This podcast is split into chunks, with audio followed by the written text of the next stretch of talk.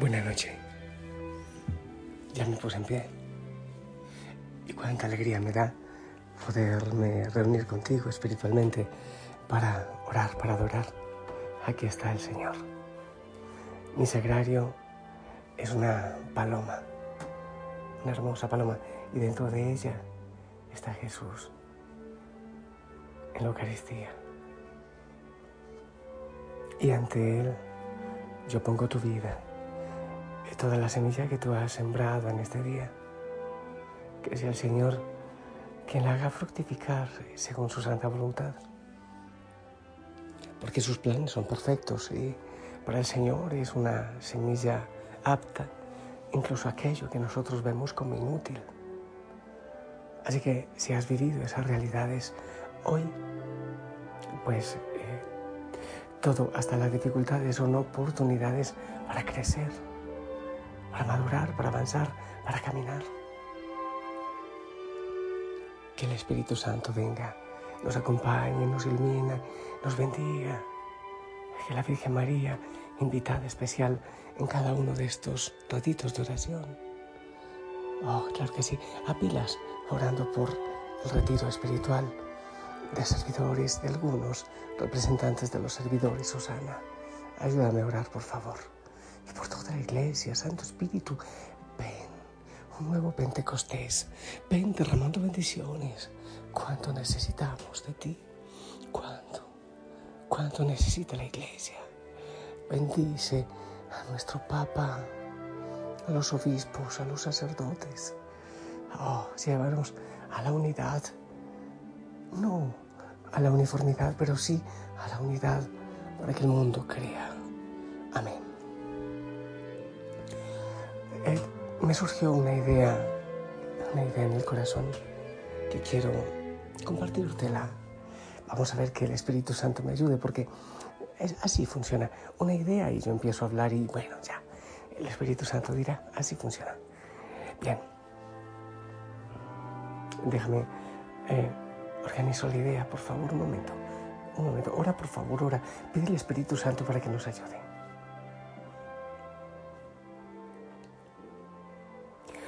Ver, mira, nosotros, nosotros los seres humanos, eh, también los cristianos, tenemos unos planes en nuestra vida.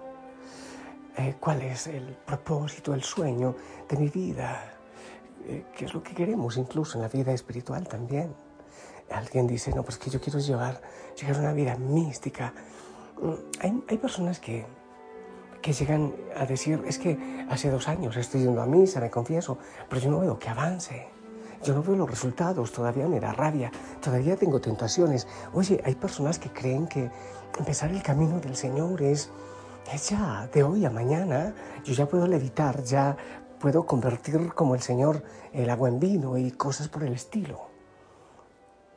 Cuando llegan dificultades, hay muchas personas que se hacen a un lado.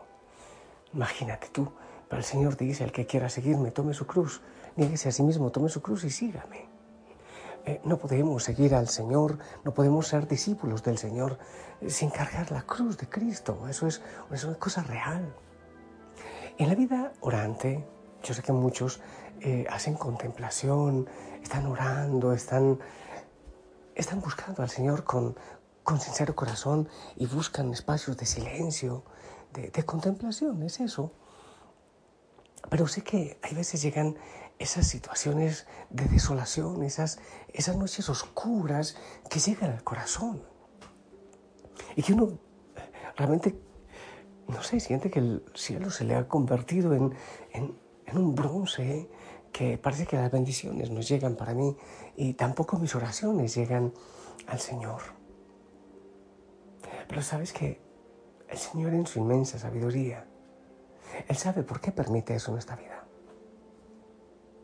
Muchas veces, bueno, las tentaciones principales que tenemos al iniciar nuestro camino espiritual son tentaciones muy de los sentidos, del gusto, en fin, de, son las pasiones que, que enrolan a nuestro cuerpo, a nuestra vida. Pero cuando vamos en, el proceso espiritual y lo asumimos en seriedad, después ya se pueden vencer con facilidad eh, los sentidos. Pero entonces seguimos teniendo como que nuestra meta puesta en los deleites espirituales. Yo oro porque yo siento un gozo especial, es que siento una paz, que algo me invade. Quiere decir que todavía intereses, todavía no estamos haciendo las cosas por el amor puro, por el amor puro. Así como los amores humanos, por ejemplo, el amor, el amor de la madre a los hijos, me parece que se acerca tanto, quizás es de los amores que más se acerca al amor de Dios. Se acerca, como que muestra algo así, pero, pero no está libre de intereses. Eh, que mi hijo también me compense, que haya gratitud, que, que eh, siga la carrera que a mí me gusta, no la que no me gusta, que se case con la mujer, en el caso de, las chicas, con el hombre que, que a mí me gusta. O sea, no está exento de sus intereses. Así es también la vida espiritual. Eh, Señor, yo voy a dedicarme 20 minutos a hacer oración de contemplación, de silencio, pero que tenga una paz enorme en el corazón. Y si me eh, da una temperatura en las manos, qué lindo, porque debe ser que estoy recibiendo el don de sanidad oh, qué hermoso si recibo el carisma de las lenguas, eh, no sé qué.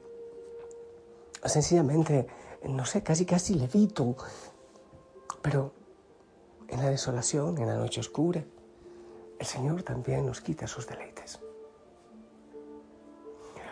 Habrá veces que, que al comulgar, que al recibir el cuerpo de Cristo, no sentimos esas tremendas consolaciones que quizás muchos han sentido ya en la oración, cuando están ante el Santísimo. Ahora ya nada, lo que pasa es que me, rasca todo el cuerpo, se me vienen ideas cuando estoy orando ya con ganas de, elevarme en oración. Resulta que lo que me acuerdo es que debo una factura, que, que no limpia las cacas del perro. Y uno dice, pero ¿qué de místico tiene esto, por Dios? Pero sabes que eso purifica nuestros apetitos, eso purifica nuestras metas, nuestros propósitos. Porque, porque para llegar a una altura espiritual necesitamos quitar incluso esos intereses, los intereses con los deleites espirituales. Y así, el Señor va purificando de tal manera que hay veces que incluso llegan dolores, llegan dificultades, las luchas de la vida y, cuando se han purificado los sentidos, cuando se ha ido, se va purificando el espíritu, hasta de las situaciones difíciles, uno le da gracias al Señor. Hasta de las cruces que vamos recibiendo cada día, le va dando gracias al Señor y no porque sea masoquismo, es porque sabemos que es para ir creciendo. Se me viene a la mente Santa Catalina de Siena. Le iba bien en algún momento de su vida, era muy admirada y le pone pelea al Señor. Le dice, pero Señor, ¿cómo puede ser eso? Yo soy tu esposa, yo estoy en un trono, a mí me dicen cosas hermosas, me valoran y tú estás crucificado. ¿Cómo puede ser que la esposa esté en esta situación mientras el esposo esté en una totalmente diferente. En este camino espiritual, el Señor nos va enseñando a degustar de una manera muy especial también los desiertos, porque ahí quedamos con Él, Él y solo Él. Cuando alguien dice, es que no estoy recibiendo lo que yo deseo, no estoy alcanzando los propósitos, los propósitos tan humanos. Oh, quiere decir que todavía tenemos eso, apegos tan, tan humanos. Es ir soltando todo, es ir confiando así absolutamente. Me suelto, Señor, me suelto en ti. Aunque llegue ese, ese silencio que no entiendo nada. Aunque no me dices nada, antes me decías en la palabra, ahora, ahora, aunque intento, lucho y pido el Espíritu Santo, nada me dices. Yo no entiendo nada. El Señor está, está purificando nuestros deseos, está purificando nuestras metas. Él nos lleva al desierto para hablarnos de amor, para que desaparezcan hasta, hasta nuestros deseos espirituales, para que se purifique todo en nosotros y nos quedemos con Dios, con Dios. Y ahí ya llenará todo. Pero hay que morir a muchos propósitos, incluso a la imagen, imágenes tergiversadas de Dios, imágenes tergiversadas del ser cristiano.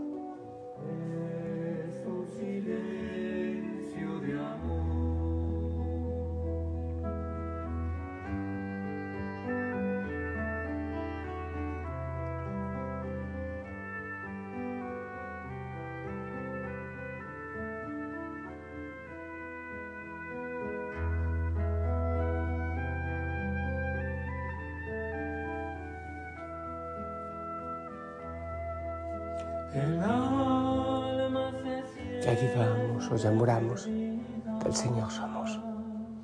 Descansamos en Él, en medio de todas las luchas. Porque para Él, restar también puede ser multiplicar. Te bendigo en el nombre del Padre, del Hijo y del Espíritu Santo. Esperamos tu bendición.